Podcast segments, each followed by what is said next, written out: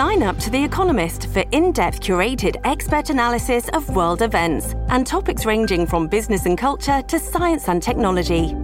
You'll get the weekly digital edition, online only articles, curated newsletters on politics, the markets, science, culture, and China, and full access to The Economist Podcast Plus. The Economist is independent journalism for independent thinking. Go to economist.com and get your first month free. This episode is brought to you by Shopify. Whether you're selling a little or a lot, Shopify helps you do your thing, however you cha-ching. From the launch your online shop stage, all the way to the we just hit a million orders stage. No matter what stage you're in, Shopify's there to help you grow. Sign up for a $1 per month trial period at shopify.com slash special offer, all lowercase. That's shopify.com slash special offer.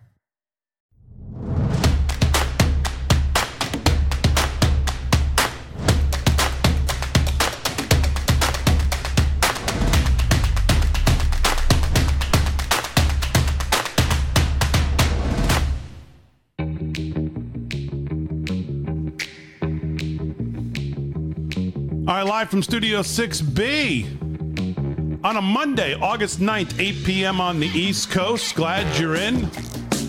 Starting a brand new week. It's going to be mostly me and Rick this week. Rick Emirati's here tonight with sports, but tonight's his last night. Rick taking a little time off.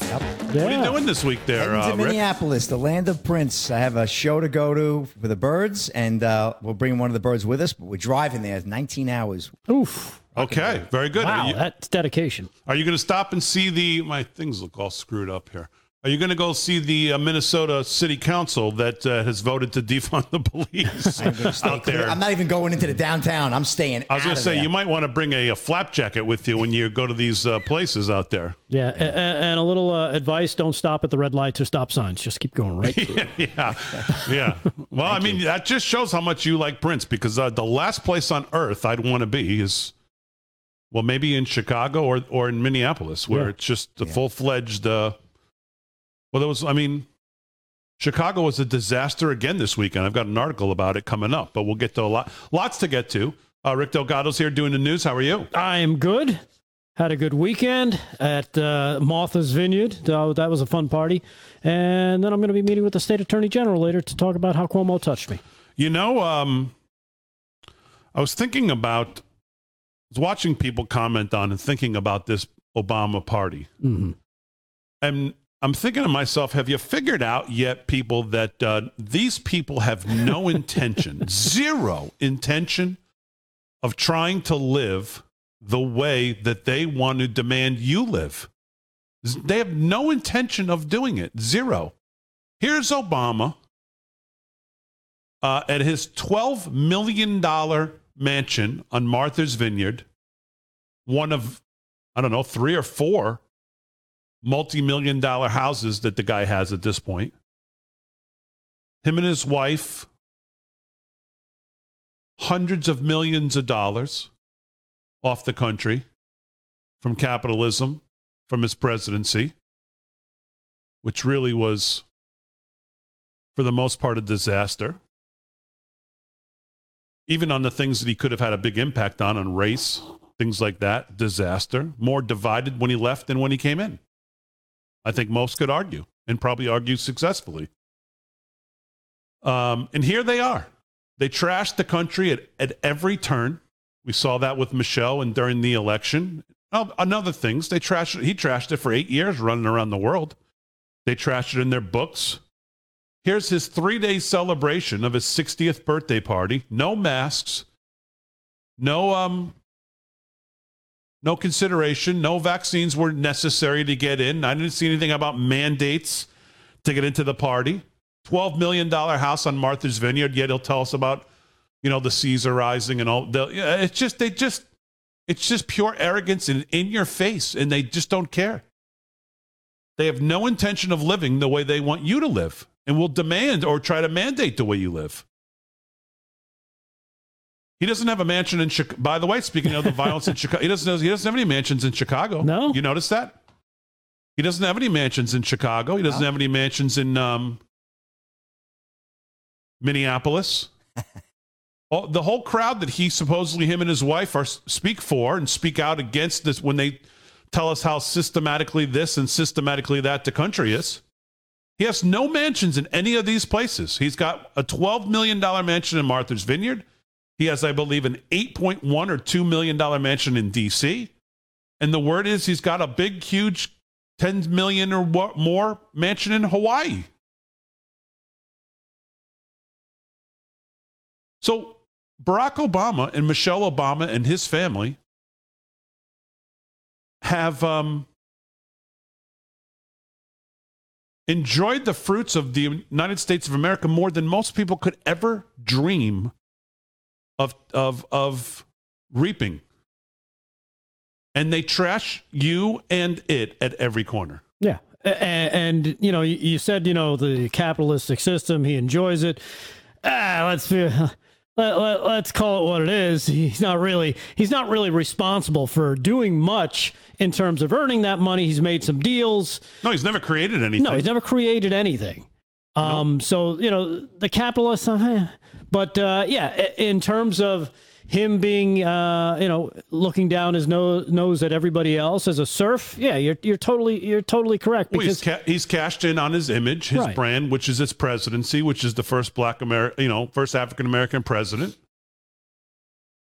and um, you know, he's got everybody fooled on this. Um, you know, the Obama, you know, bow at Obama. He's the right. greatest thing since sliced bread deal and the book deals and the but like you, yeah, he has, he's never created anything. He's he ran around for eight years trashing the country. They still trash the country, even even not being in there. They live they live like absolute kings. This well, family. That's what they want to be. Let's not let's not get it twisted here. These are communists. That they're communists.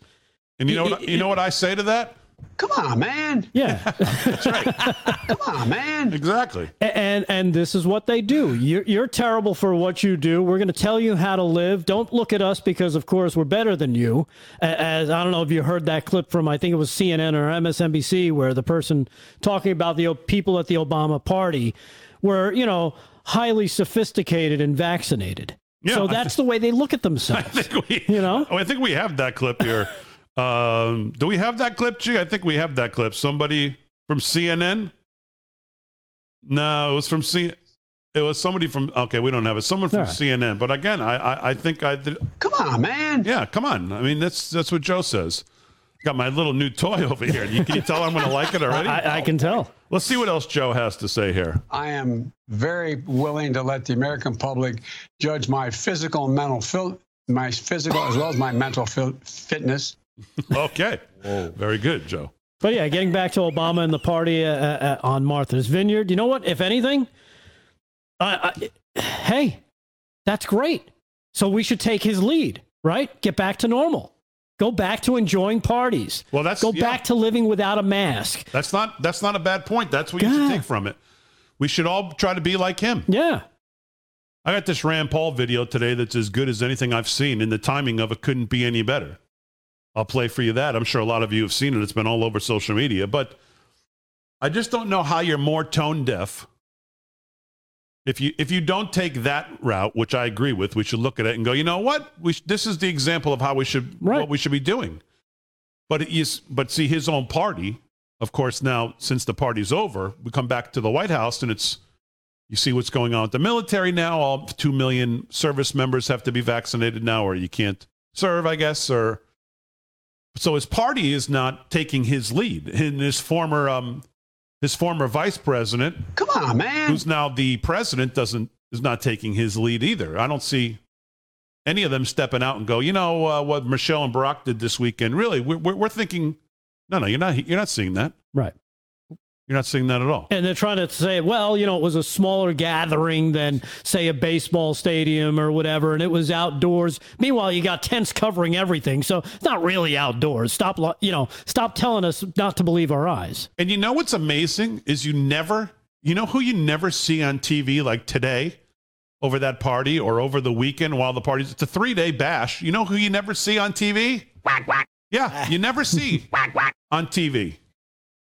He's never interviewed for these things when this happens. What's his feel? Where, where's where's the good doc? He ducked out early. Yeah. right. That's a good point. I wonder if he was there. I wonder if he was there. If he, if the cameras were there, he would have faked a heart attack, of course. but if the cameras weren't there, he was probably down doing the uh, down the two step there, down with uh, Michelle and Barack, probably on the dance floor. Yeah, he was doing the funky chicken. Yeah. You see the DJ, and the, that video we have is from um, Erykah Badu, singer, who was there. All these people were forced to take these things down as they. well, it's too late.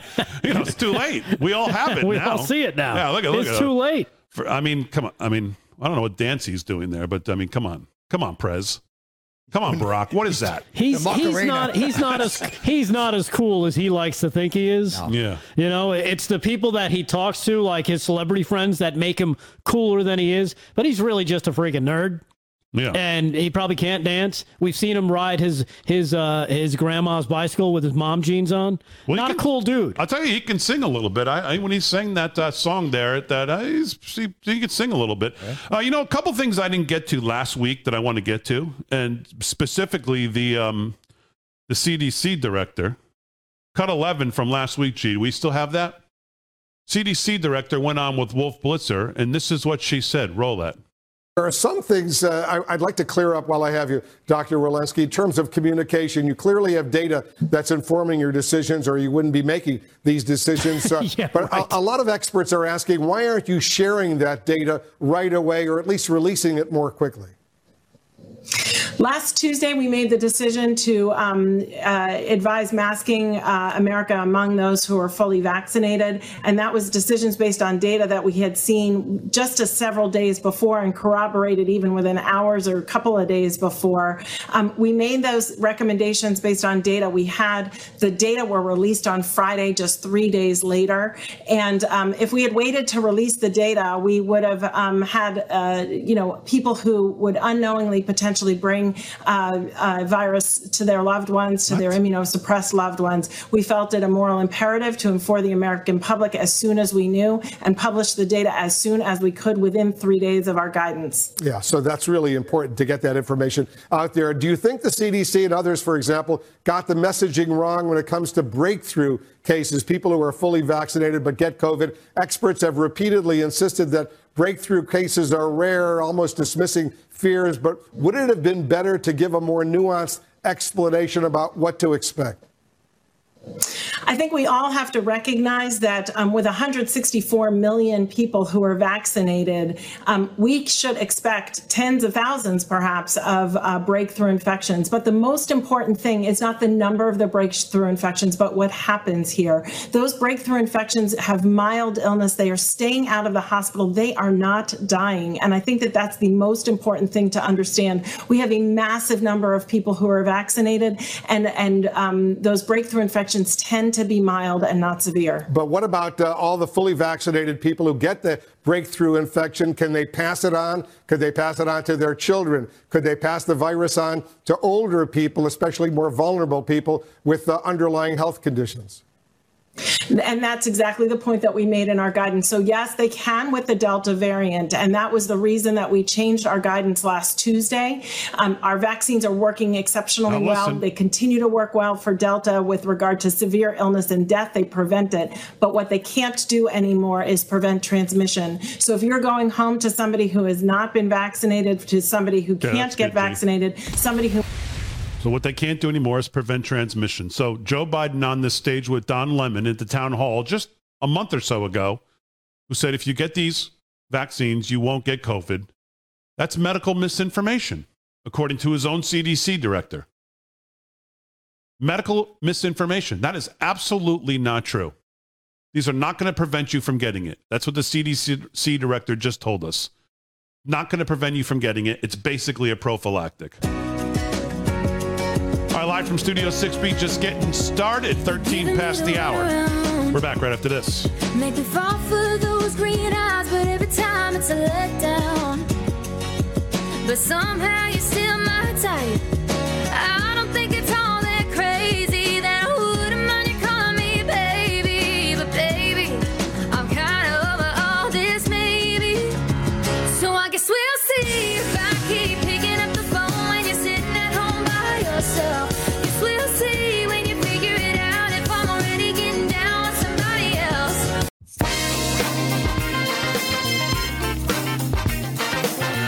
Studio 6B on a Monday night, just getting the week started. Glad you're in. Rick Delgado's going to do the news. Rick Amorati's got sports coming up, lots to get to. Got some good video today. Try to get to Cori Bush from last week, too, that I didn't get to. We got some Joe Rogan, and I've got this great Rand Paul from today that I'm sure a lot of you have seen, but it's worth seeing again. And I also went back because there's a lot in this infrastructure, whatever this you want to call this bill. It's just a disaster. The infra disaster bill? Yeah. About, uh, of course, the Green New Deal and climate change and all this other nonsense, degrowth nonsense that they're pushing. And of course, there's too many Republicans just happy to jump on board, which is just, I don't know. Uh, I don't know. I, I mean, as voters, we got to start taking names and, and, and we got to bring the receipts to the, to the, to the, you know, next time you vote. It just, it's just, it's gone on too long. The Senate's just a joke. supposed to be the most deliberative body. And then, I mean, it just,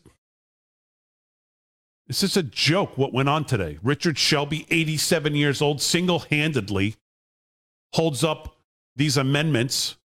Cryptocurrency um, gets basically kicked in the you know what's today from this guy. 87, he can't even spell crypto, never mind understand anything about it, but he single handedly, because he can't get $50 billion of pork for whatever nonsense he wants to push through. He um, the whole thing goes down in flames because of this guy who should be out at the dog track drooling on himself with a little sticker that says, I used to be Richard Shelby. 87 years old. It's just crazy. It's just crazy. All right, so we'll get to all that.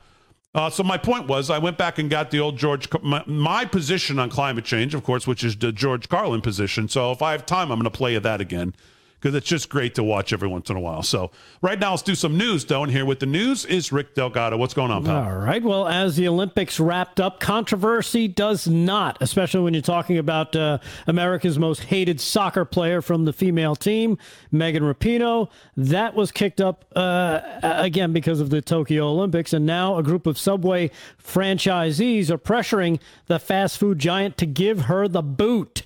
The 36 year old purple haired soccer player who kneeled during the national anthem to kick off the Olympics before leading the United States down the bronze medal road began a stint as a pitchwoman for the fast food giant this spring. But in one spot, Rapinoe, who's been a vocal proponent of equal rights and equal pay, knocks a burrito off a guy's hand kicking a soccer ball. The response was mixed, and according to franchisees, franchisees uh, late last month, a discussion uh, between the North American Association of Sam Subway franchise owners um, decided that, you know what, they'd had enough. And one person scrawled a picture with a hand scrawled note uh, from an irate customer taped to the front door of a shop. Boycott Subway until Subway fires the anti American Megan Rapinoe, the creep who kneels at our beloved national anthem, the note wrote.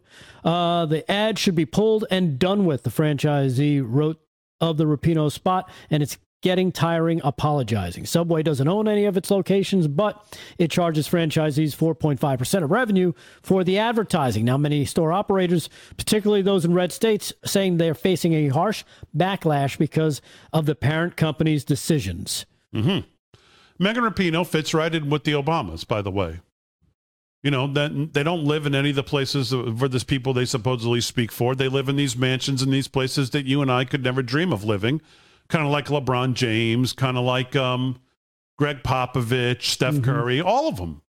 All of them trashing the country, uh, earning millions of dollars, living a life of luxury that most people could never, ever imagine. They couldn't do it in any other place in the world. And this is what you get from them. Just ingrates, all of them. Yeah. So you know, keep keep an eye out if the, all of a sudden you start seeing that that commercial stop running that means they made their point. Another big story. I don't know if you've uh, heard of. Uh, you ever hear this guy, New York Governor Andrew Cuomo? No. Uh, his top aide resigned as impeachment decision nears. As on, uh, man. As, as fallout from the bombshell report continues to grow, New York legislature nearing a decision on impeachment, the scandal plagued Governor Andrew Cuomo will have a fight on his hands with one of the most trusted without one of his most trusted confidants. Top aide Melissa DeRosa, who's been with Cuomo since 2013, resigned Sunday night, saying the last two years have been mentally and emotionally trying for her as the COVID 19 pandemic and multiple scandals embroiled the governor's mansion Her departure came days after the report by Attorney General Letitia James alleged that DeRosa played a key role in leaking the personnel personnel file of one of Cuomo's female accusers in an effort to discredit her allegations of sexual harassment. It's been one of the greatest honors of my life, she said, to serve the people of New York the past 10 years. Blah, blah, blah. Yeah. Uh, DeRosa was mentioned 187 times in this 160 page investigative report. Yeah, well, we know she was uh, in cramming down the under under um, counting the numbers of the COVID deaths that he um, sent people back in. So we know she's she's she her hands are not clean in this whole thing either. So Yeah. uh, we'll have a report from NBC that actually did a report today. I'll show you that when we get back. But right now, let's do some sports. And here with that is Rick Amorati. What's going on, pal? Hey, Big D. Well, busy weekend in sports to unwrap. We're going to start with Major League Baseball scores. Just five games in action tonight. Four that are actually live right now. Uh, the Indians all over the Cincinnati Reds, 8 2 in the bottom of the fifth. Brewers and Cubs are in a delay. White Sox 1 0 over the Twins in the top of the first, and Yankees and Royals just underway in Kansas City. Marlins are out in San Diego to take on the Padres 10 10 first pitch. We'll have a recap on those scores in uh, my last segment. And men's PGA final, World Golf Championships, the Jude Invitational, TPC Southwind, Memphis, Tennessee. Abraham Ancer of Mexico wins FedEx St. Jude Invitational. Ancer became the fourth Mexican winner of the on the PGA Tour following Victor Regalado, Cesar Sanudo, and Carlos Ortiz, and the seventh player to win a WGC event for his first tour victory. He's projected to jump to 10th in the world ranking. Ancer closed with a 2 under 68 to match Hideki Matsuyama. Mat- Matsuyama and Sam Burns at 16 under 264. They had strong days, all of them. Matsuyama shot a 63 and Burns had a 64. Matsuyama had a shot that lipped out of the hole, which opened the door for Ancer to take the title yesterday. So good match down in Memphis, Tennessee. Well, what opened the door was Matsuyama lipped out, and then the other kid missed about a three footer. Yeah, that was a bad shot. Oh, it was brutal. Sam, yes. I mean, it was brutal. I mean, I could have made it. Although I don't know, that's a lot of pressure. It is. But it was uh, it was not a great display of putting. I mean, Matsuyama's lipped out, but at least it was like a twenty footer. This kid's was like a, I mean, a three footer. Yeah. Matsuyama, had, they said, might have had some fatigue too. He's coming off that bronze uh, medal round that he lost to in the Olympics the week prior, so he's got a lot going on. Great golf. I really like him, young and upcoming. Uh, and with a decisive 90 to 75 victory over Japan, the United States women's basketball team has secured its seventh. Seventh consecutive gold medal in the Olympic Games. Brianna Williams and Brian Windhorst of ESPN reporting. Team USA jumped out to a 4 0 lead in the first few seconds of the game and never looked back as the squad ob- obtained its 55th straight win and Team USA men's basketball beat France to win their fourth straight gold medal at the Tokyo Olympics. U.S. men's team finished with a gold medal after a 87-82 close game uh, win over France on Saturday. The record books will show it was the fourth consecutive gold for Team USA. So both of our basketball teams did win, and uh, good to see that as they continue in their success. I was um, at a party on um, Saturday night, and they Martha's had, Vineyard? no, it was not Martha's Vineyard, but uh, they had a TV outside underneath the gazebo there, and they had the Olympics on. And I said I hadn't watched one second of the Olympics up till then, where I couldn't do much about it. It was on in front of me, and the girls' basketball. So Team USA is basically the women's basketball. It's basically an all-star UConn team. Yes. That's all it is. Yep. It's an all-star UConn team. You have Sue Bird. Yeah, I mean, yeah, that's It's all UConn players. Sue Bird, Diana Taurasi, um, Taurasi. the other girl there, Brianna, uh, the other girl who just graduated a couple years ago. I mean, it's an all-star. U- the starting five, four of them are from UConn, yeah, they're, and then Brittney Griner, I believe she played at Tennessee. yeah. Brittney Griner, she was fantastic. She Yeah. was actually the star of that last game. Yeah, but Taurasi, Bird, and um, is one of the best players ever. Yeah, I mean, it's like an all-star UConn team. Yeah. No Gino getting. I mean, come on, can't do better than he does. Good So- WNBA team. Yeah. All right. We'll do more sports. Oh, our friend Todd O'Neill sang this song right here on this show. Part time living. Come on, son. Monday morning traffic, yeah, I'm back at it. Where in the hell does a weekend go? Red Bull and coffee, shake the party off me. Burning both ends, blowing down the road. If Friday was a can, I'd crush it.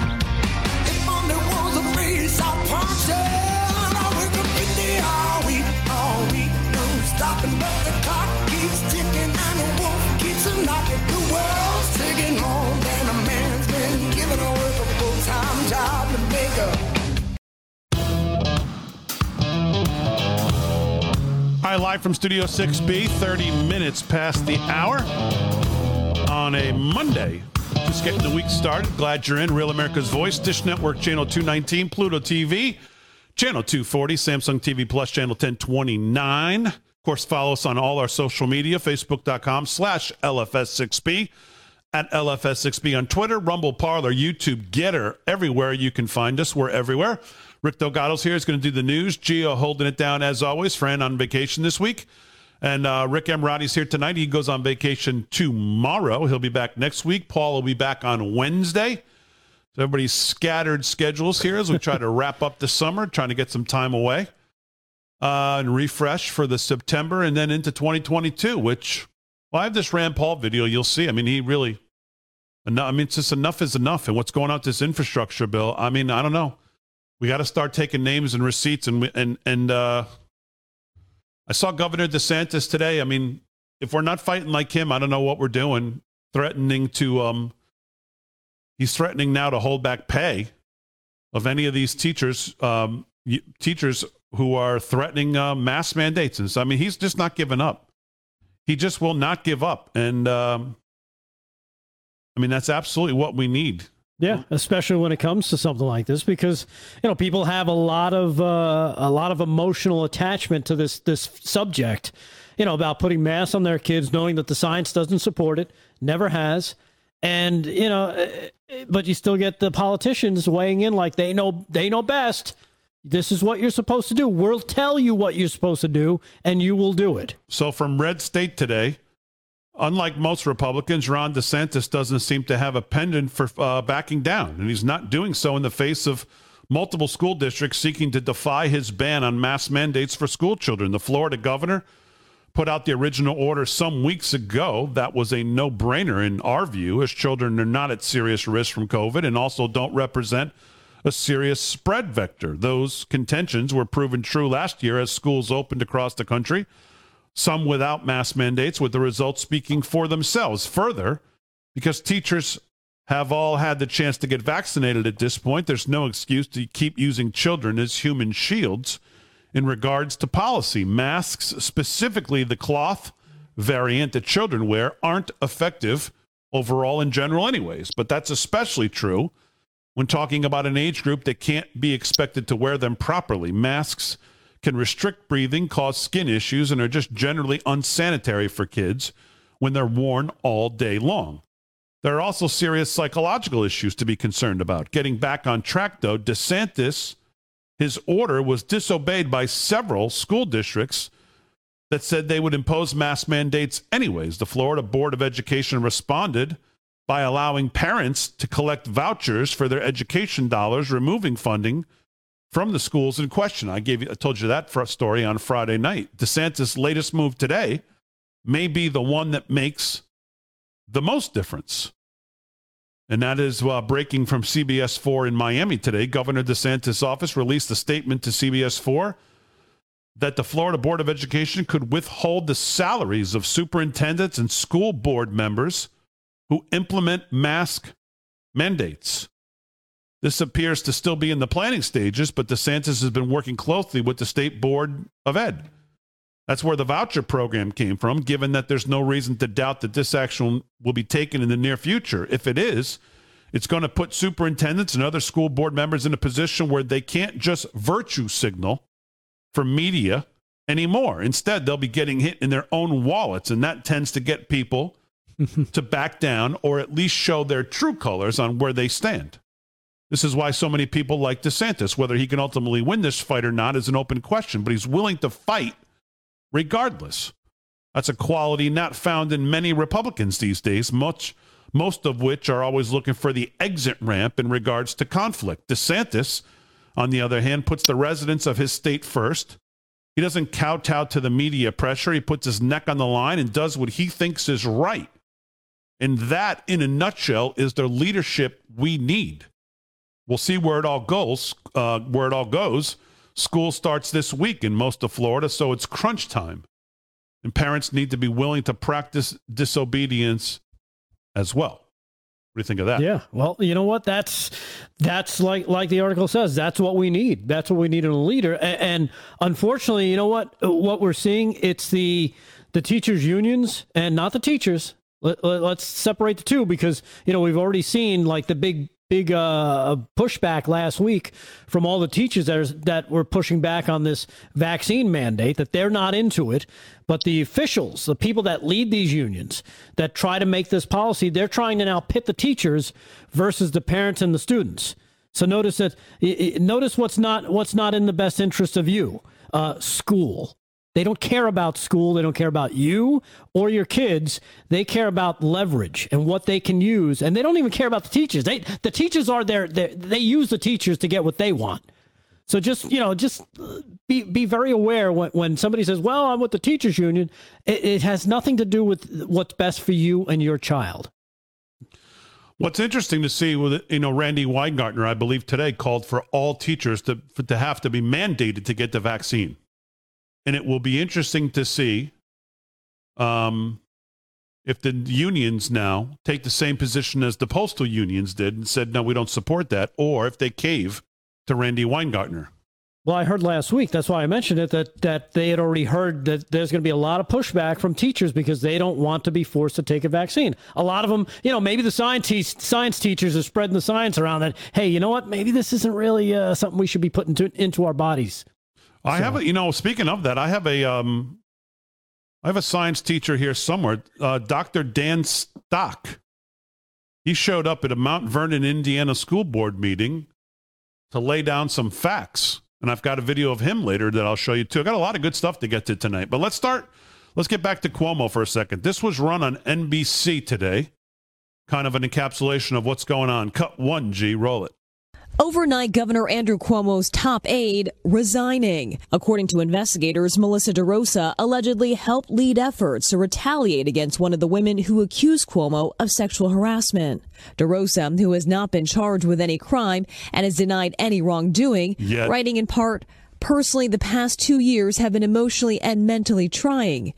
Meanwhile, the state judiciary committee meeting today to discuss the impeachment probe against Cuomo after that explosive attorney general's report alleged he sexually harassed 11 women. Over the weekend, a self-identified accuser speaking out for the first time. What he did to me was a crime. He broke the law. Brittany Commisso is telling her story publicly after she filed a criminal complaint against the governor last week. Then they started to be hugs with kisses on the cheek. And then there was at one point a hug. And then when he went to go kiss me on the cheek, he quickly turned his head and he kissed me on the lips. Known in the AG's report as executive assistant number one, Commisso, seen here with her face blurred, posing for a selfie with Cuomo, also alleges he reached under her blouse and grabbed her breast last November. The Albany County Sheriff says the governor could face misdemeanor charges if they substantiate her criminal complaint. We're going to have our victim back in um, for probably a very lengthy interview. We'll sit down with the district attorney and make a decision to move forward with a criminal charge. Cuomo's attorney says the allegations aren't true. He did not grope her, and there was evidence that was provided by several individuals to the attorney general about potential motives for her to have made that claim. Cuomo, who has not been charged with the crime, has denied any wrongdoing, and his legal team cast doubt on the AG's findings. That report is shoddy, it is biased, it omits evidence, and it was an ambush. And, and they haven't shared all of their evidence. The AG's office writing to attack this investigation and attempt to undermine and politicize this process takes away from the bravery displayed by these women.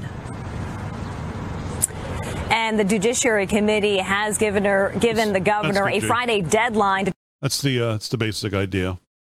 Let me just say this to the governor: you need um, you need new representation because your attorneys are just morons, from what I can tell so far. And I'm not an attorney, so maybe uh, maybe I've got it wrong, but I don't think so. Given what I saw last week, and then uh, that clip, which that's the first time I've seen that. Oh my God, he's got to get better representation. Not that I'm, you know, pulling for the governor here, but God, his representation is horrible. Well, I mean, this is this is uh, his handpicked people, right? This is they're representing him. This is a story he wants to tell, so they've got to tell his story. That's why they did the whole thing last week with the montage of kisses and stuff like this. This is he's leading this. Don't don't don't believe for a moment that he's listening to his attorneys. He's got his attorney saying, "Okay." And he's he's running these meetings with his attorneys. This is what you're going to do. Here's how we're going to attack this, and, and go put it out. That's Well, it because that's that's how, that's who he is. According to Andy McCarthy in National Review, he thinks we are nearing checkmate, as he said. Just a matter of how long it will take Cuomo to actually see it. He said uh, the best outcome at this point would be for Andrew Cuomo to resign. He's not wired that way, though, and so far, his lawyers are aggressively contesting the allegations publicly. But I don't see how he can survive with his own staffers who want to have a future in Democratic politics, abandoning him as his top aide, Melissa DeRosa, who has her own political legal problems, did last night. The big news over the weekend was that Brittany Commisso, who you just saw there, the previously unidentified state executive chamber staffer who alleges that Cuomo groped her, filed a formal complaint with the Albany County Sheriff's Office and then went public. She had been referred to only as executive assistant number one. Um, so Mr. McCarthy basically makes the point. He says, you know, they Cuomo can try to play this game for a little bit of time. But we had Doug Smith here Friday, and um, this is um, who was who was with him? Jodi Giglio. Jodi Giglio was here, and I mean, I, it just sounds to me like this this game's this game can't go on much longer. And of course, you would think this is how it would play out. You get you know you get you, you get that first aggressive response, attack the um, attack the report, attack the accusers, attack the the system, the way it works. It was an ambush. You just heard her there. Kill the messenger. And slowly they'll realize that it, the walls, like Mr. McCarthy says, it's almost checkmate time, and then then you'll see what's happening. Um, speaking of New York lawmakers, cut two G. Uh, roll that. We have just completed an executive session of the Judiciary Committee to discuss the committee's ongoing impeachment investigation of Governor Cuomo. As I stated in my opening remarks before we went into executive session, the committee is closely reviewing the findings of the Attorney General's detailed report. At the same time, the Assembly's outside counsel, Davis Polk, con- is continuing to conduct its own thorough, independent, and expeditious investigation. This investigation by Davis Polk covers the allegations of sexual misconduct and related retaliation documented in the Attorney General's report. It also covers other allegations, including allegations that the governor improperly used state resources to write and produce a book, American Crisis, Leadership Lessons from the COVID-19 Pandemic, and that's quote unquote, allegations concerning COVID-19 So you know him breaking ranks. He's big friends with Cuomo. I think this guy, and him breaking ranks was a was a big deal. So. All right, live from Studio 6B. More news, more sports. Rand Paul coming up. South Carolina governor. South Carolina might be a red state after all. Down, mama. Why you talk so mean? Good Lord, man, shit. It ain't what got nice clothes, boogie down at the bar. Fiddle tunes and homemade booze, but it always goes too far. Shooting pool, cracker jack. All right, live from Studio 6B on a Monday night. Real America's Voice, Dish Network, Channel 219, Pluto TV, Channel 240, Samsung TV Plus, Channel 1029. Happy bir- happy official birthday to the Zen Master today. It's official Oh, is it today? 'Cause I- today is the official day. So we were birthday. celebrating all weekend. Were celebrating like we're it's back in um, Like- Obama time in right. Martha's Vineyard. All That's right. what we're celebrating. He got a whole weekend out of it. I- Yeah, I wonder if he had John Legend show up at his party as well. Yeah, no, I don't think his party is going to look like this. Probably it could, but I don't think. Uh, I don't know. I don't think so. I think he would have a little more Well, I don't know. He might have cooler. He may people. not be as hypocritical. Oh, he's not at all. He's not hypocritical as uh, the former president would be. No vaccine mandates to get into that party. No masks. Whooping it up all night. 500 people, three days. Some people say there was a real drug problem. I, I'm, I'm not making this up. I read that same Did you see it? Yes. From former from former police officers who know people in Martha's Vineyard said there was a, it was an in stream of that they were all on. Yeah, and state police uh, letting several people go with. Uh, Yes, I saw that know, as well. Uh, DWI possibilities. Yeah. Yeah, Chuck Schumer maybe. Pelosi. Well- well, I can definitely see her drinking too They much. They had to let Jerry Nadler go because they know he was in a rush to the toilet. So yeah, so uh, let's do some more news here. Uh, speaking of news with Rick Delgado, what's going on? All right. Well, you know what? I'm glad that we were talking to G in the break because he reminded me of this clip that I sent you guys about this mom who um, CNN did a big story on her, recently rep- reported and promoted this story of a mom with three young children who was nervous about being evicted amid the federal eviction moratorium. The liberal network even pushed a GoFundMe to help her cover the rent. Uh, CNN reporter Nick Watt caught up with Dasha Kelly last week for a story on a recent uh, moratorium lapse. He referred to the three three children as her little girls and noted they could all up all end up on the street, as CNN's on-screen chyron said. Mom braces for eviction. However, it turns out the woman whose name is Kelly is not the mother of the young children, the three young girls that she was seen there reporting with. Uh, update following CNN aired that story about the potential uh, eviction. Dasha Kelly clarified to CNN she's not the mom uh, and verified that she takes care of the children at her home some periods of time. Uh, you can see parts of the uh, the interview right here, where not only is the mom on, but then she's met up with uh, Damon's new favorite Congresswoman, Cori Bush. Check this out. last night on the show uh, in the piece about you and your girls. And she said about you and your children, I, I quote you, Congresswoman, we're working hard for you. Uh, and I know what it's like to be their mommy. Um, Kelly, do you have anything to say to Congresswoman Bush tonight? Yes, absolutely. It's it's an honor to even speak with you. I'm just so fortunate right now. This is beyond me. You don't understand. Like when I when I put that up, I never thought that anybody would anybody would have reached out, especially CNN, and then to hear that a congressperson reached my story reached you. This is just amazing. I'm so thankful for that. There's people like you out there. I'm so thankful for it. Thank you so much. I'm sorry. Kelly, you and your family. excuse me.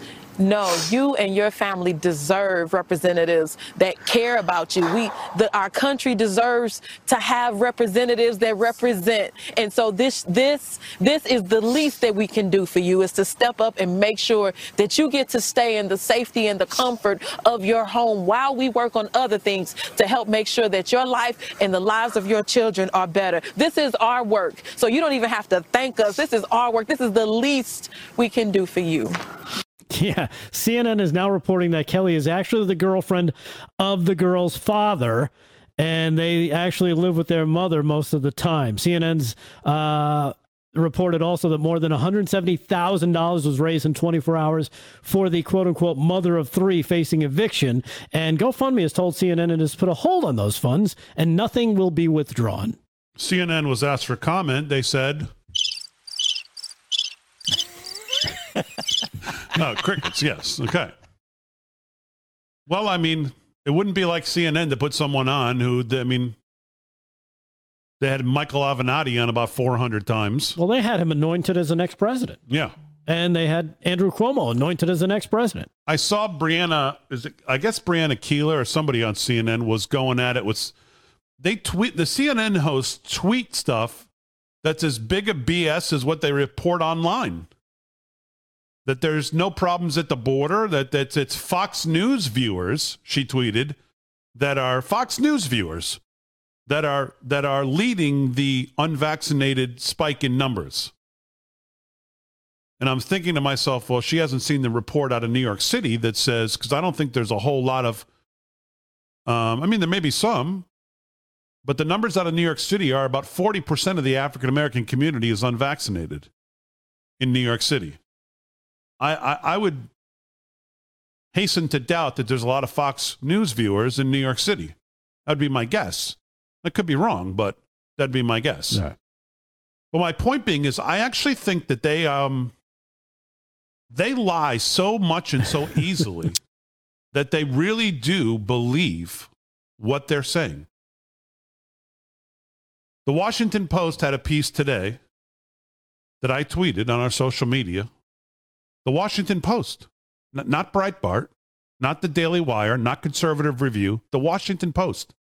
President Biden needs a coherent strategy for the border. And I tweeted, well, coherent and Biden together is just not going to happen. it's just not going to happen. So good luck waiting for that, but that's not going to happen. But they their opening paragraph says in its apparent desperation to fashion an immigration strategy that will impose order on increasingly out of control migration, the Biden administration has unleashed a torrent of words and goals untethered to specific policies and timetables.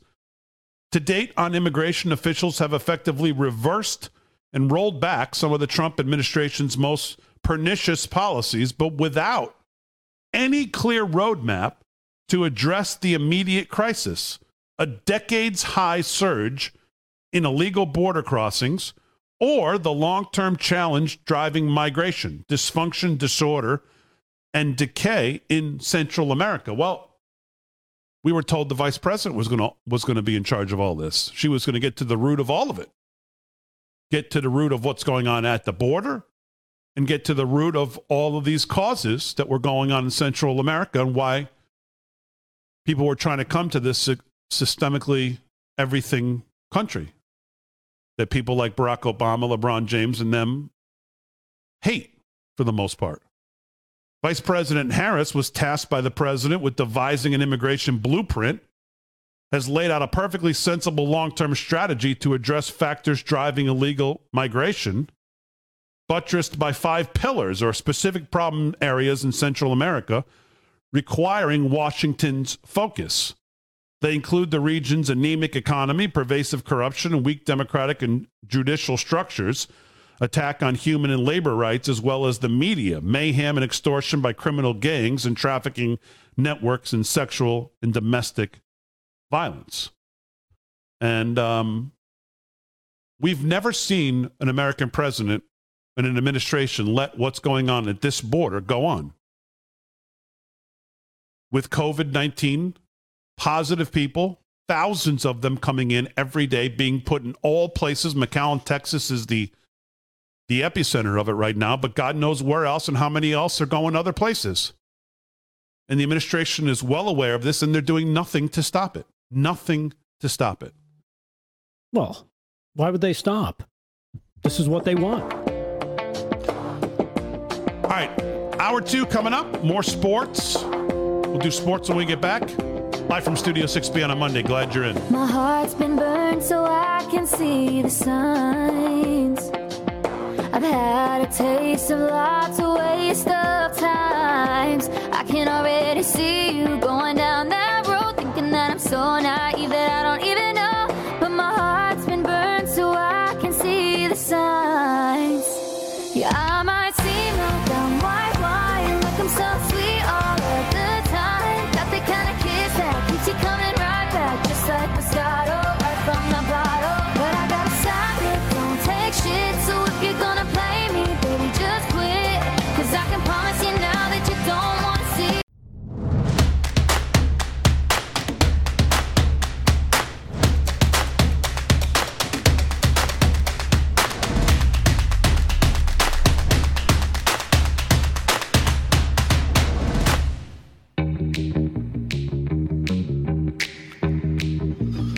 live from Studio 6B, hour two, 9 o'clock on the East Coast, Monday, August 9th. Glad you're in. Rick Delgado's got the news. Rick Amorati's going to do sports here in a second. Gio's here as well. Friends off this week on vacation. Seeing some live music down in, uh, I don't know, somewhere in Pennsylvania. So sounds exciting. Uh, Rick Amorati's going on vacation tonight. off. Um, where are you going? Minnesota, right? Yeah, Minnesota, Minneapolis. Bring your flap jacket. Yeah, I know. I believe me. I'm going to be looking all around, but it's no different than yeah, having your head in the swivel when you go through Manhattan. Really. Yeah.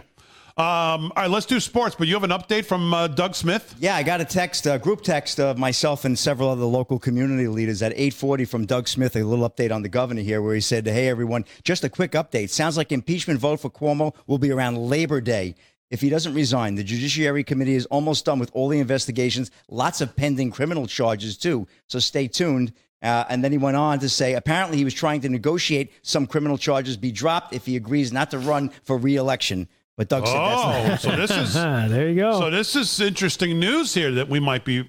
I guess we're breaking. Maybe breaking. Yeah, Wheeling and dealing. So he's trying to wheel and deal his way out of certain criminal charges that he's already aware of. Yes, sir. According to Doug Smith. Oh, okay. And, and and what what did he say? That's not happening. He said, Doug says that's not happening. So, uh, yeah, this is getting to be uh, really starting to heat up. Uh, he said, uh, I'm already asking that if he resigns, we should have everything that has been found that would have been used in the impeachment trial made public and presented. I can picture driving up to Albany for the vote and the governor resigning. So, Doug's already got his vision set. So, eh, th- he's doomed. So, well, that's. Like Andy McCarthy said, it's checkmate. It's uh, checkmate time. So Yeah, but you know what? It's Cuomo. He still has that arrogance. He he's still looking down in Virginia, and at Governor Northam saying, "If that guy can survive, Nah, I don't think so. I'm a- but I'm Andrew Cuomo. This is New York, not Virginia. Virginia is nothing. This is New York. I'm Cuomo. That's a slippery fish, but I don't think that Oh, fish is slipping out of yeah, the I don't think it's uh, No, sir. not not quite the same. They're both uh, reprehensible, but uh, it's not. I don't think it's the same. So No, I'm just saying that's why he's he's fighting as much as he is. Because I th- I truly think he, he I think he believes no no no I'm going to beat this. You watch. I'm going to go twist some arms. Next couple weeks, all this will go away. I say he resigns before. Uh, here's my. Let's put it. We'll mark the tape here. He resigns before September 10th, which is like the first full week where everybody comes, shows come back, everything comes back for the new season, like around September 10th. Yeah. I say he's out. I say he's out. I think he resigns too, Big D. He keeps his pension if he does that, and you know. Although Doug said by Labor Day, maybe the vote to impeach, so it could even be before. He that. would be before that, right? Yeah. Yeah.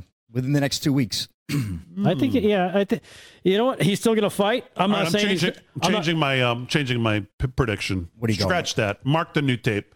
He's out before. he's out before Labor Day. Well, you got to give a date now because now I'm going to look for a date. He's out before Labor Day. August 30th. today's I'm going, I reckon before I'm going Labor August Day. 30th.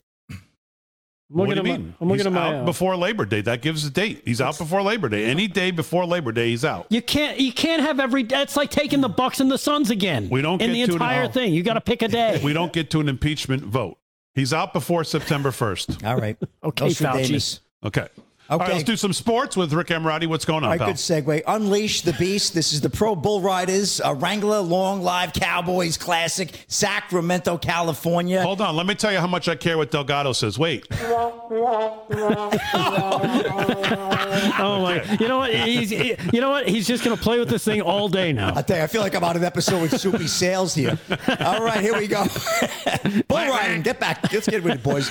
Dalton Kasel, uh, well, he had a 277.5 aggregate score, $27,000 for first place. Chase Dougherty had a, uh, a 266 and a half, just behind him, 17,000. And the world number one, Jose Vitor Leme, came in third with uh, $10,000 for the weekend. You want to know who the top bulls were at the PBR and Unleash the Beast? Pookie Holla with 46 and a half, Drifter 45 All and a half. Pookie. Good and job. I'm busted 45 and a half. Sounds like uh, the governor. And anyway, Jose v. Vitor Leme is number one. Kaique Pacheco is number two. And Cooper Davis is number three in the world. And the number one in bull riding, the number one bull is Whoopa. And Kyle Larson wins NASCAR Cup Series race at Watkins Glens. I, Watkins Glens. I's regular season title. This is Associated Press. Watkins Glen, Kentucky, uh, New York. New York. Yeah. Upstate New York, yes. Yeah, Kyle Larson won uh, NASCAR Cup Series race uh, building a big lead in the final stage and keeping Hendrick Sports teammate Chase Elliott at bay over the final laps. Elliott was seeking his third victory at the Glen, but was relegated to the back of the field before the race when his number nine Chevrolet failed inspection twice. He made a gallant charge in the final segment, but couldn't overcome Larson's big lead and crossed the finish line two and a half seconds behind. Martin Truex Jr., Kyle Busch, and Denny Hamlin rounded out the top five. So, hey, kudos to Kyle Larson. And U.S. edges China for most golds at Tokyo Olympics. I know Big D couldn't wait to hear this one. Um, this is from Tom Hamilton, senior writer at ESPN. The U.S. Olympic team finished atop the gold medal standings at the Tokyo Olympics with 39 as the Americans edge past China on the final day of action. Team USA's 39 goals surpasses the totals it's managed at five of the previous eight summer games and marks the 11th most goals it has won in the Summer Olympics. The USA also topped the standings at Tokyo 2020 for the most overall medals, 113, uh, which is the most that they've won since 1984 in Los Angeles. So uh, USA didn't do too bad at the Olympics this year. And last but not least, Arizona Cardinals become first NFL team to announce plans for retail sportsbook at the stadium. David Purdum, ESPN staff writer, plans to build a retail sportsbook at an NFL venue are in the works. Sportsbook operator BetMGM announced a partnership today with the Arizona Cardinals and Gila River Hotels and Casino that will give the company access to the state's online sports betting market, which is scheduled to launch by the start of the 2021 NFL season. The partnership includes building a retail sportsbook at State Farm Stadium in Glendale, Arizona, home of the Cards. The Cards are the first NFL team to announce plans to add a retail sportsbook, which is slated to open before the 22 22 season to their stadium, according to a release about the new partnership. So you're gonna have some live action, Big D, right right at the concession. You Yeah. get your hot dog, you get your ticket, get your game on. Yeah, well, you know, I'm obviously um, a big proponent of sports betting. I've been in the in the industry since the early 2000s, and it's it's it'll be very interesting to me how first of all how far the industry's come. And it will be in all 50 states, and it will be legal in all 50 states soon enough, and it will be in every arena soon enough. It will be interesting to see though if they will allow people to bet on the game that's going on in the um in the arena because there's a lot of places now where like if you go to Jersey to one of the casinos you can't bet on New Jersey sports live that are happening because they're worried about somebody getting to one of the players throwing the game. Um, so in-state betting of their own teams has always been a no-no. So it'll be interesting to see if that holds up or if they change that and you can actually walk in to see the Cardinals game and actually bet that game and then go to your seat. It would only make sense. I mean, you know, why Well- would other be the buzz? I mean, you want to have that. Of course, I know legislation, but It's I mean, been one on. of the big worries uh, of sports betting that you know you'd have you know somebody get into one of the players so one of these um, organized crime families put a couple million dollars on a game and goes to a guy who says you know goes to the kicker who's making minimum wage and says hey uh, you missed that la-, you know yeah so that's what they've been worried about so it's just it'll be interesting to see Yeah, it's not. It's not like they can't do that from another state. Of course not. Yeah, of course they can. Well, I'm what are you I'm just- talking about? I'm just telling you what I'm just telling you the way it's always been. You can't bet Rutgers basketball in a New Jersey casino. You just Right. can't. No, I understand what you're saying, but it's not. But these You can't bet, I, I feel um, like that, that's an archaic way of thinking about things. Maybe 25 years ago, that was the way. Okay, we didn't have these. You know, where you could just uh, text the person. Okay, I just put down 100 grand. Uh, if you want your cut, miss that kick. You know what I mean? But you can't get, meet the guy in the parking lot either, though. Right. If you're in, if you're there, you can't. But I'm saying you could be you could be in uh, you could be in California going, hey, uh, Jersey uh, Joe, uh, you could better miss this kick, and I'm going to be in California. I'm still going to bet on the game. My point being, without your diatribe on it, uh, is uh, we'll see how we'll see if it holds up. The old rule, if they change it. So, all right, uh, nine minutes past the hour. Any more sports, Rick? Uh, Big D, I can give you one more if you'd like. I can do a little bit of rodeo here. We got uh, the Dodge City Roundup Rodeo. Uh, it's in Dodge City, Kansas. We want to forget about that beautiful place. All around cowboy was Peyton Bray. He won seven grand, tie down roping and team roping. Bareback, these are all finals. Cole Franks with 93 points on Frontier Rodeo's Gunfire. Love that name. Saddle Bronc, Ben Anderson, 87 and a half on Yellowstone. Bull riding, Dustin Boquet, 91 and a half points on Gladiator's Hammer. That's another great name. Steer wrestling, Tucker Allen, 3.9 seconds. Good score. Team roping, Caleb Driggers and Junior Nogueira, 5.8 seconds. Tie down roping, Marcus Costa, Eight, 8.1 seconds. Bow racing, the ladies, Jordan Briggs, 17.15 seconds. Not a bad score. Not the best, but not bad. Steer roping, J. Tom Fisher, 10.3 seconds. Again, so so score. And that's a wrap on the rodeo and the bull riding. We Okay. love that. And we'll give a little bit more later on uh, some other games. All right, very good. Let's do some news here with um, Rick Delgado. What else is going on? All right. Well, over in Georgia, uh, we haven't touched on any election stuff in a little bit.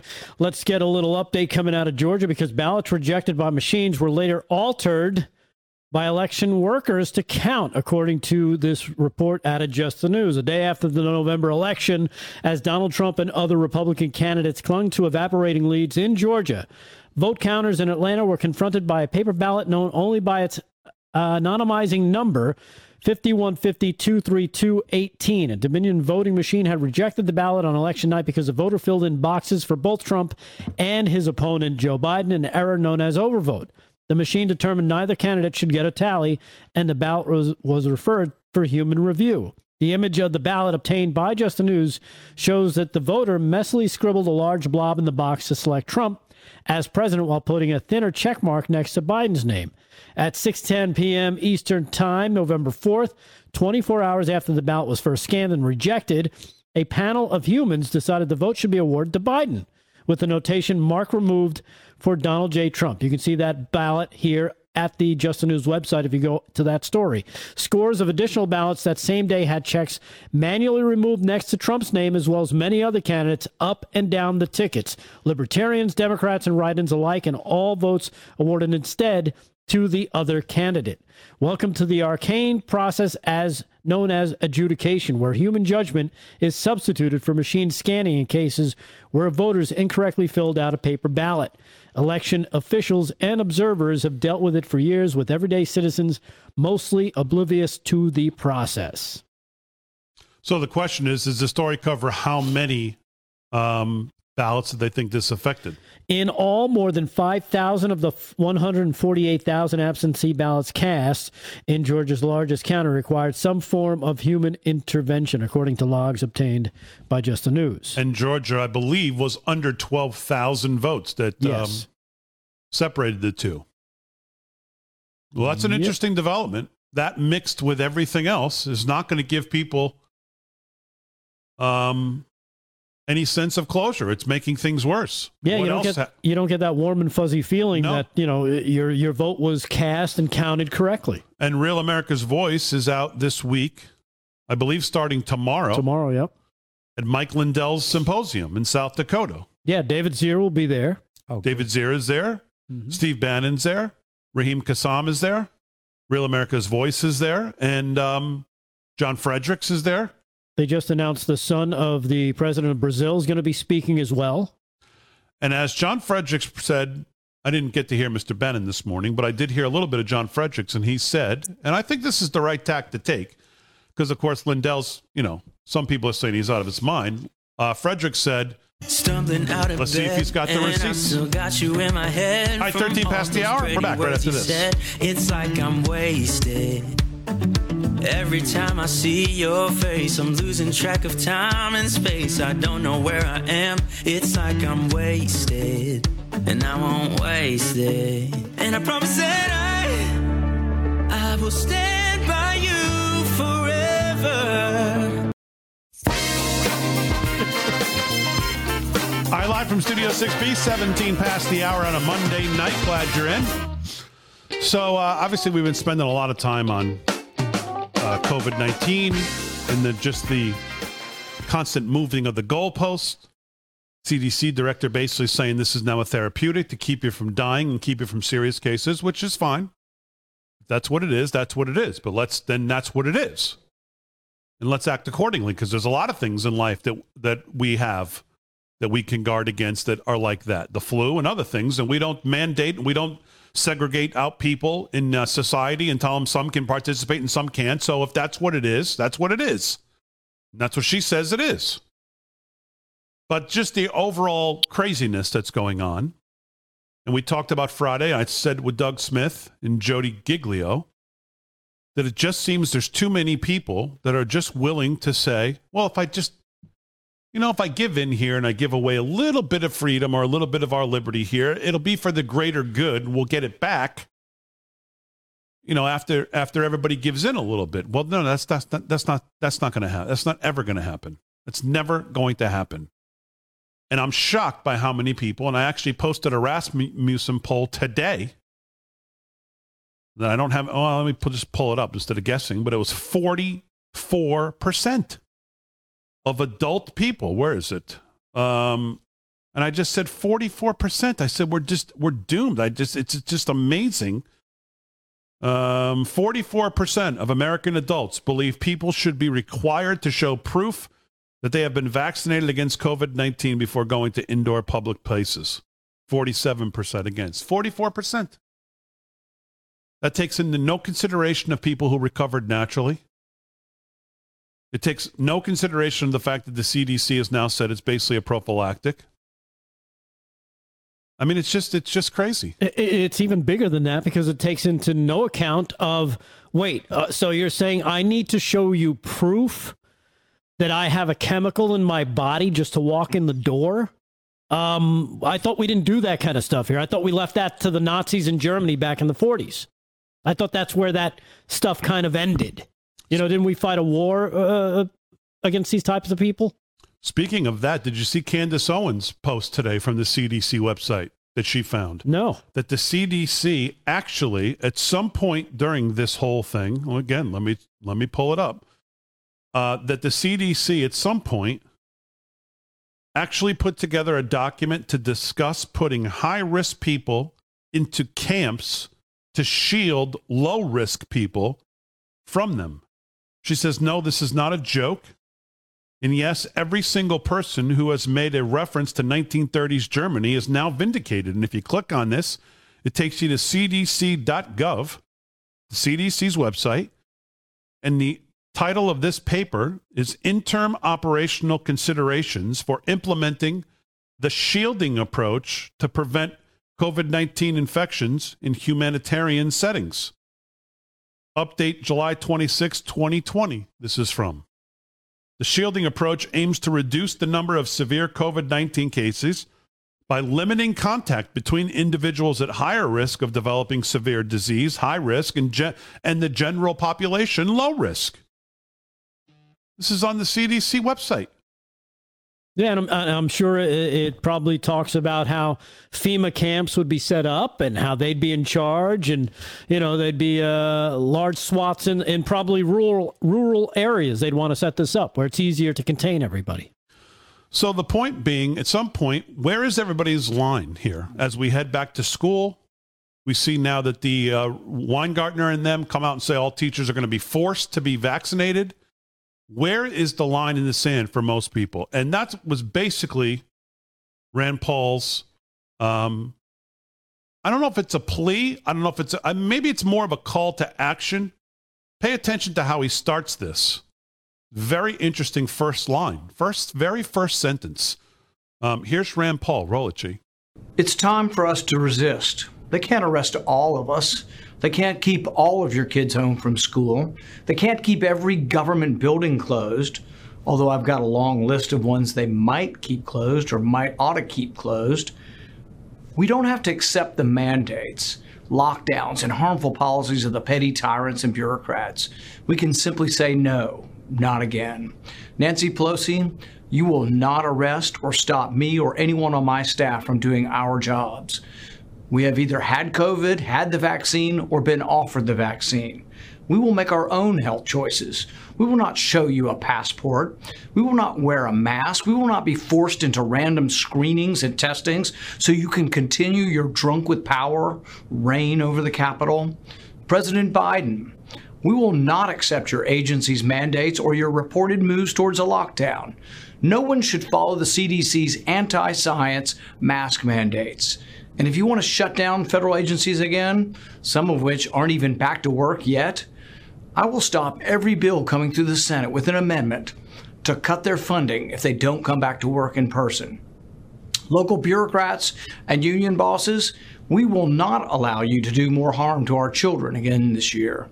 Children are not at any more risk from COVID than they are from the seasonal flu.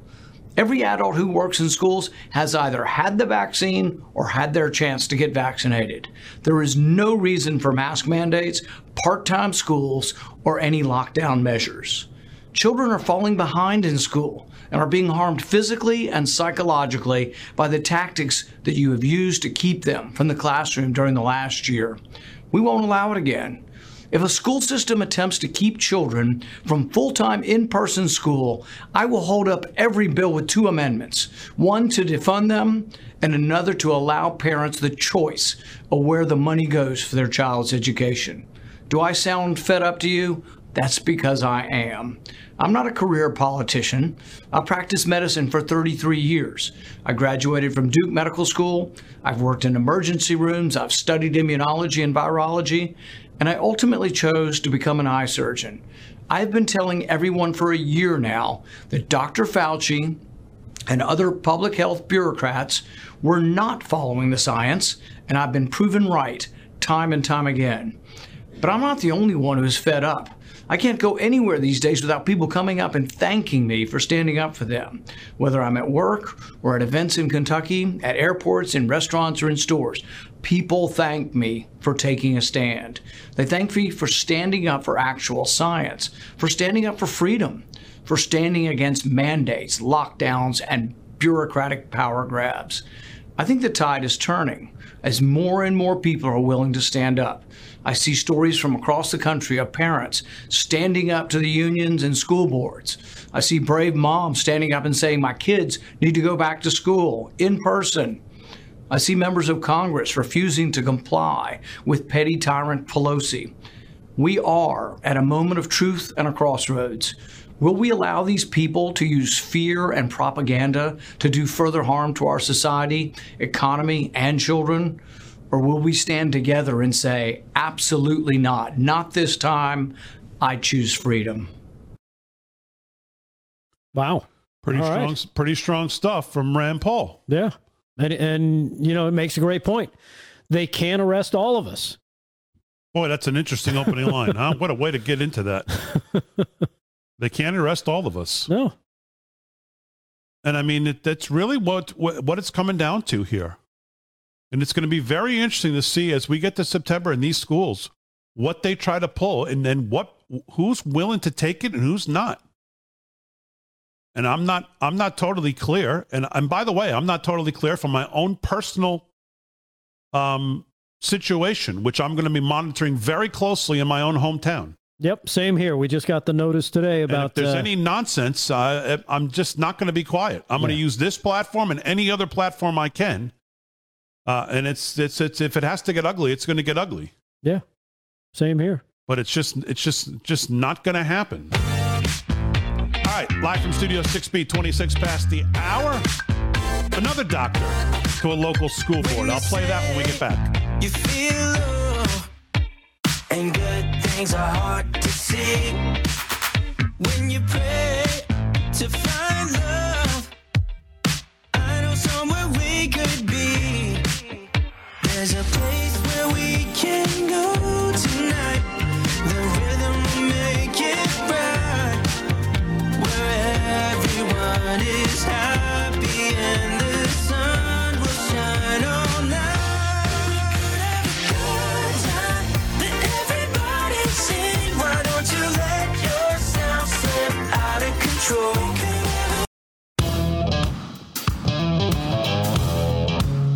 from Studio 6B, 30 minutes past the hour on a Monday night, getting the week started. Glad you're in. Rick Delgado's going to do some more news. Rick Amorati will have more sports. I just played your Rand Paul's. Really just great call to action. And then, of course, that's juxtaposed against the Rasmussen poll that 40 says 44% of American adults think that people should have to prove before they go and participate in society that they've taken the vaccine. So I, I mean, I don't. We'll see which one wins out. I guess if the poll's accurate, or if um, you know, where they took this poll and how many people were there for the donuts and coffee and how many were there to be truthful. I don't know, but uh, we'll see. But so here's just another example of people standing up, and uh, especially when it comes to their kids in schools, I think people really, I would hope, have had enough and have at least done enough of their own research and looked at the data to know that these kids are at such little risk. Um, this is Dr. Dan Stock, practicing medical doctor. And he went to the Mount Vernon, Indiana School Board meeting. And here's what he said. Roll it, G. Dr. Dan Stock, uh, 5777 West 700 North McCordsville, Indiana.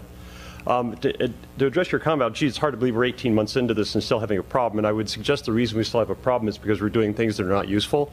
And we're getting our sources of information from the Indiana State Board of Health and the CDC, who actually don't bother to read science before they do this. Um, I'm actually a functional family medicine physician. That means I am specially trained in immunology and inflammation regulation. And everything being recommended by the CDC and the State Board of Health is actually contrary to all the rules of science. So things you should know about coronavirus and all other respiratory viruses, they are spread by aerosol particles, which are small enough to go through every mask. By the way, the literature that supports all of that is in a flash drive that we presented to you. It's been given to the Secretary.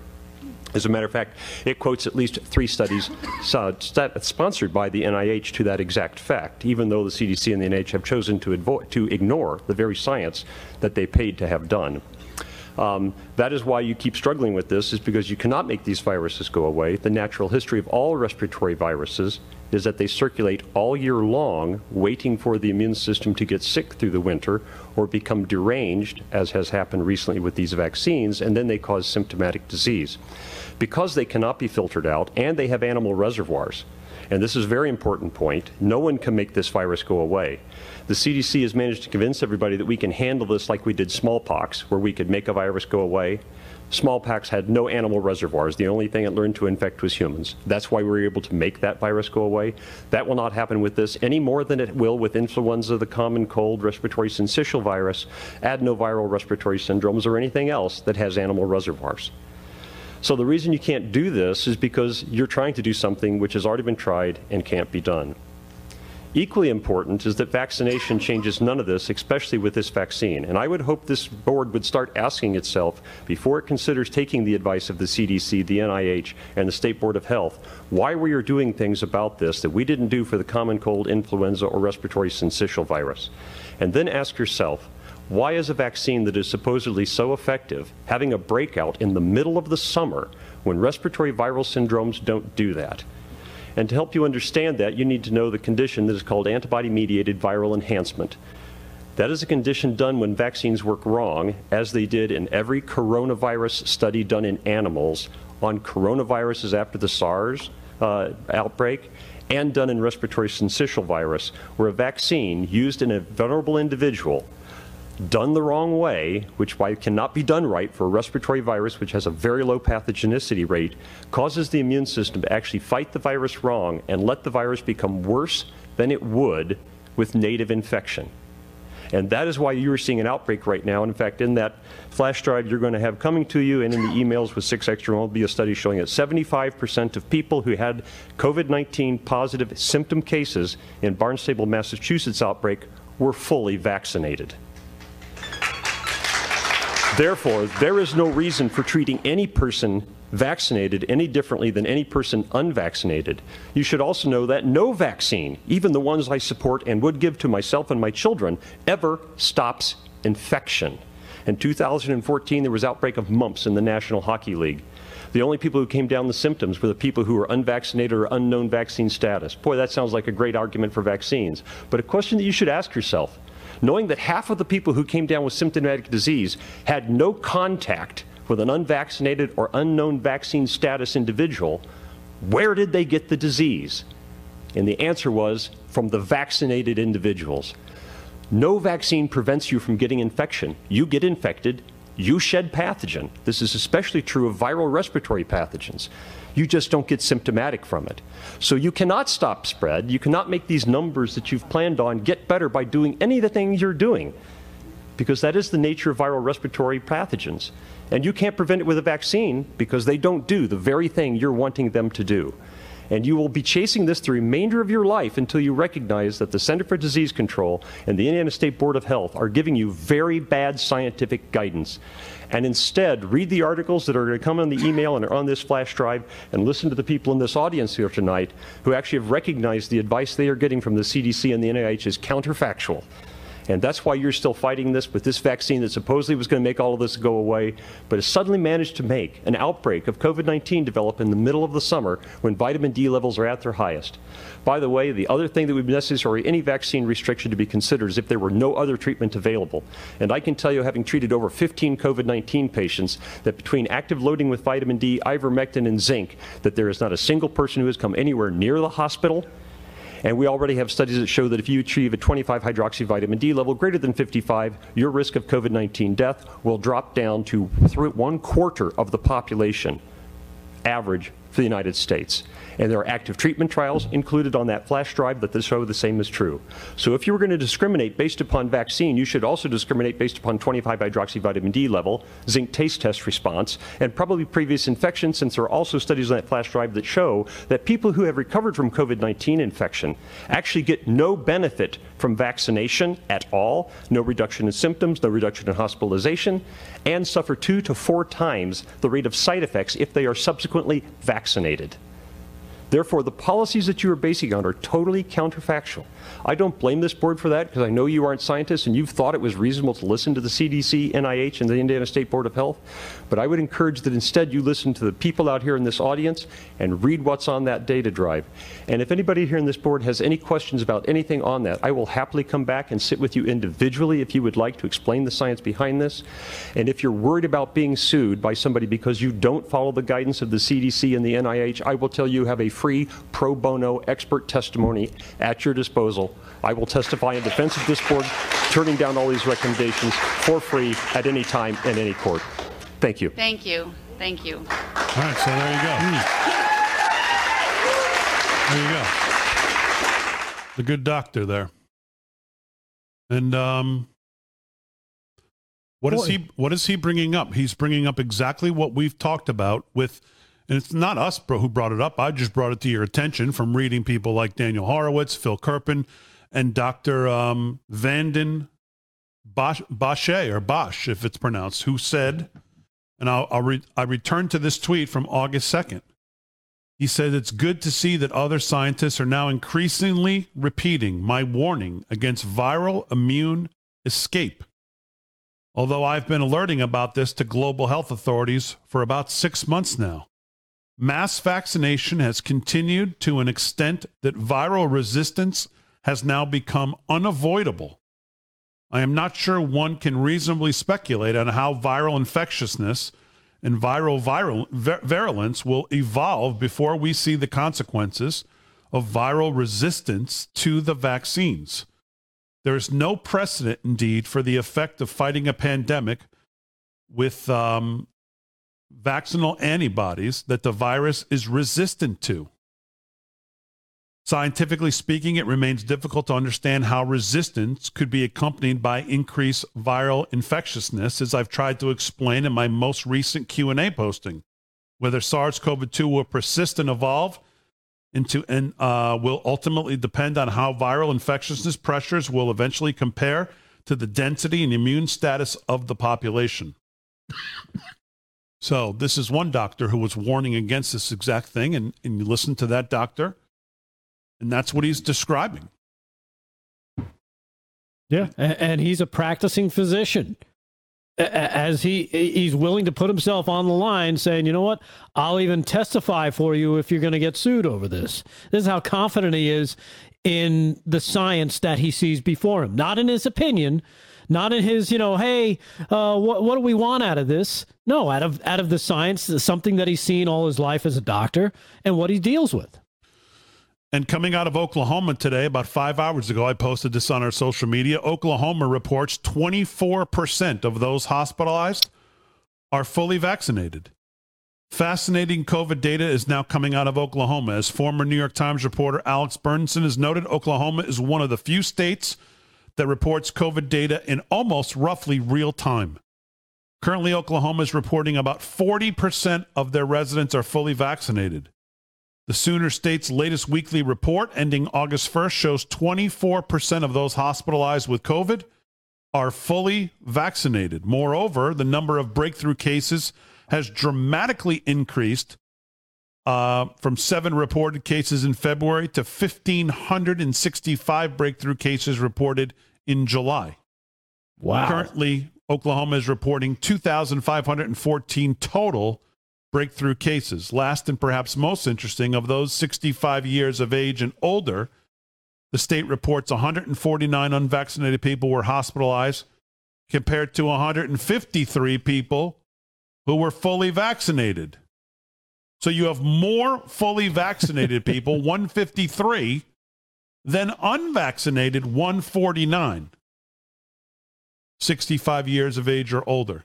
Yeah, and this coming from just the news that the inventor of the basic technology used to develop COVID 19 vaccines is warning that the Biden administration's aggressive universal vaccination policy is quote unquote bad science and may very well cause more harm than good.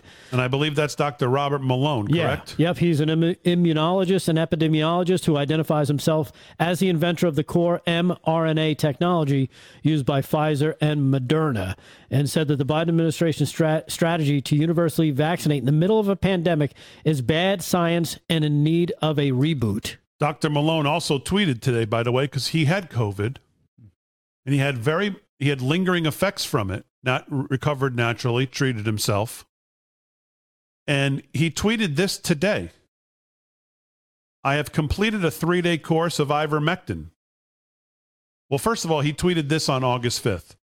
Got my ivermectin from Walmart today. Going to see if it can help me with my long COVID symptoms. Um, and he, and he showed a, a picture of the box. He said it cost $78 for 20 tabs. My insurance covered. So I only had the $20 copay. He says, now I've now completed a three day course of ivermectin. I woke up today without coughing for the first time in months.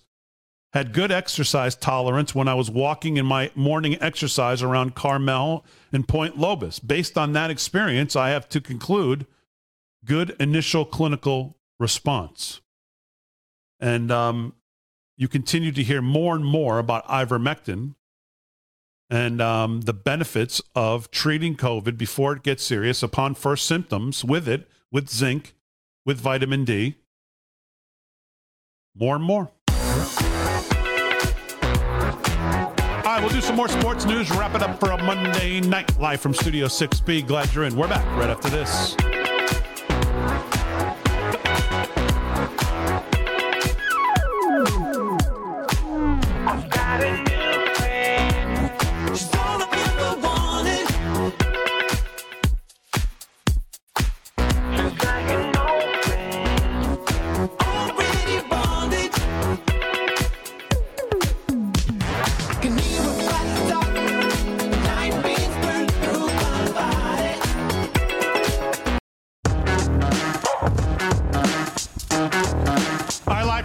6B, 13 till the hour on a Monday night. Glad you're in. Real America's Voice.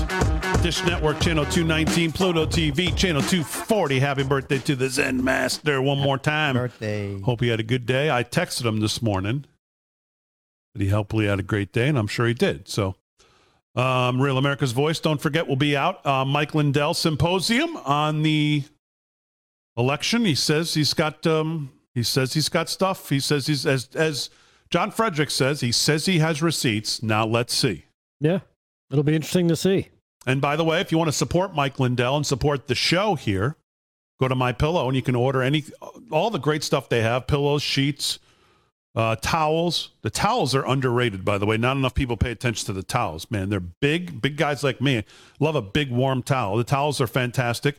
Use our code LFS6B. It's up to 66% off, which again, I don't understand that business model. Uh, but they make it work somehow, and it, then you get the savings. So I think you use sheets though, right? When you come out of the shower, you just throw a sheet.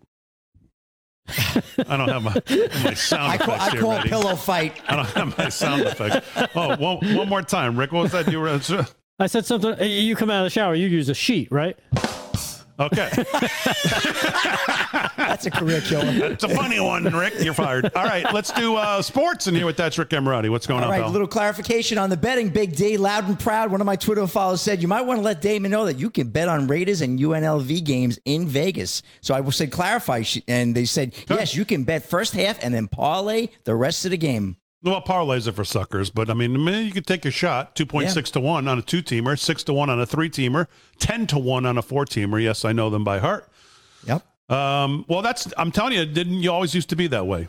Now you could not usually bet UNLV in Vegas, and you cannot bet Rutgers or anything else that goes on in New Jersey in Jersey. But I guess maybe I missed the change in the law. Well, what's Yep. good? And There's no stopping it. It's going to be legal all 50 states. It's going to be, you see these sports teams partnering up with all these places. I mean, there's just no way around it. So, and uh, there, sh- and that's the way it should be. People should be able to do, as long as they're responsible. Yep. You know, people should be able to do what they want to do with their hard-earned money. If they don't want to go out and spend a big dinner and movies and all stuff, stuff, they'd rather play a game. Go play a game. Absolutely. Just be responsible because if you've got an addictive personality, it's not not good. Not good. So get help. And Twitter followers are on their toes. B Dub 157 said Gila, not Gila Casino and Resort in Arizona. I guess you leave the G off for gambling. Okay. It's Gila Resorts. All right, very good. What else is going on in sports? Okay. Well, MLB, one one final in the books. Indians 9 3 over the Reds. The Reds took a beating in Cleveland. The who? Uh, Cincinnati Reds. No, no. Who who beat them? Oh, the Guardians, the Cleveland Oh, Guardians. yes, yeah. okay. Yeah, Are they going by that name already? I don't know. no? They got a trademark fight coming up, Rick. Yeah, I don't know. exactly.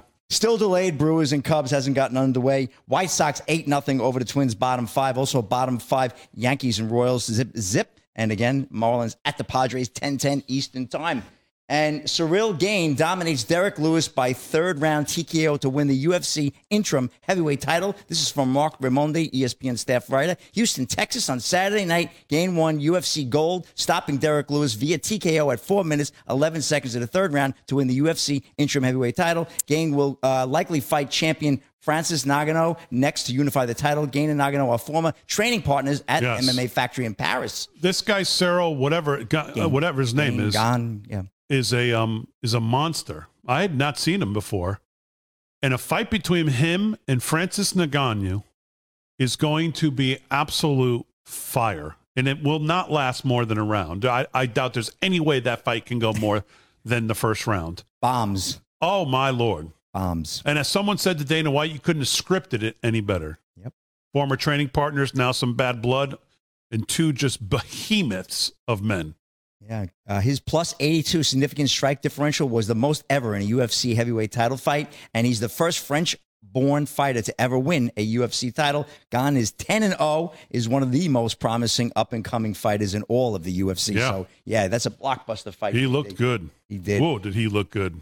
And uh, last but not least, big weekend Hall of Fame, Canton, Ohio. I remember going out there about oh, 11 years ago to see Emmitt Smith. What an event. If you ever have a chance and your guy is going in, you definitely want to make that trip up to Canton. Worth its weight in gold. Absolutely the greatest sports ceremony there is. And Peyton Manning was jabbed Tom Brady and Ray Lewis during his Hall of Fame speech. Peyton Manning's personality was on full display during his Pro Football Hall of Fame acceptance. This is from Daniel Canova of Fox News. Uh, Manning's speech was easily the most anticipated one of the evening, and the former Indianapolis Colts and Denver Broncos quarterback didn't disappoint one bit. Manning, the only five time NFL MVP and two time Super Bowl winner whose game was built on preparation, was reportedly making last minute edits to his speech while Dallas Cowboys legend Drew Pearson was on stage delivering his his, his in the Canton, Ohio crowd. Uh, two of Manning's biggest rivals in the AFC over his storied career were Baltimore Ravens legendary linebacker Ray Lewis and future Hall of Fame quarterback Tom Brady. So Manning decided to kick off his speech by taking playful jabs at two of his greatest opponents. The 2021 induction class wants to thank those previous inductees who gave long-winded expectant speeches, said Manning, who was represented by his father Archie, forcing us to have whopping six-minute speeches. They were limited to six-minute speeches. Yeah. He's, I want to give special thanks to my old rival Ray Lewis for being here tonight. Ray just finished giving his speech that he started in 2018. Yeah, Ray Lewis went for about 45 minutes, if you remember.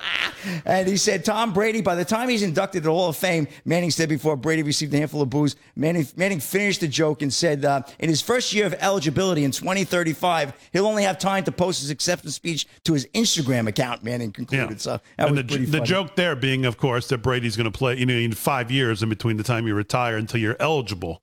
So he's saying he's going to be eligible in 2035 means he, Brady plays until 2030. 2030. So that's the joke there. Was, Peyton was funny. It was good. I saw it. It was great. And Brady course- was funny too, by the way. He was sitting in the sitting in the crowd with a bunch of buddies, and they started to boom. He got up and half turned around and was like, "What's up with that?" Yeah, yeah. What did I do wrong? it's great. And of course, Steeler greats Bill Cowher, Troy Polamalu, and uh, Tony uh, Tony Faneca were also inducted, along with, of course, Jimmy Johnson and long overdue Cliff Harris and Drew Pearson. Just a great star-studded 28 guys enshrined in Canton, Ohio. You ever get a chance Too to get out there?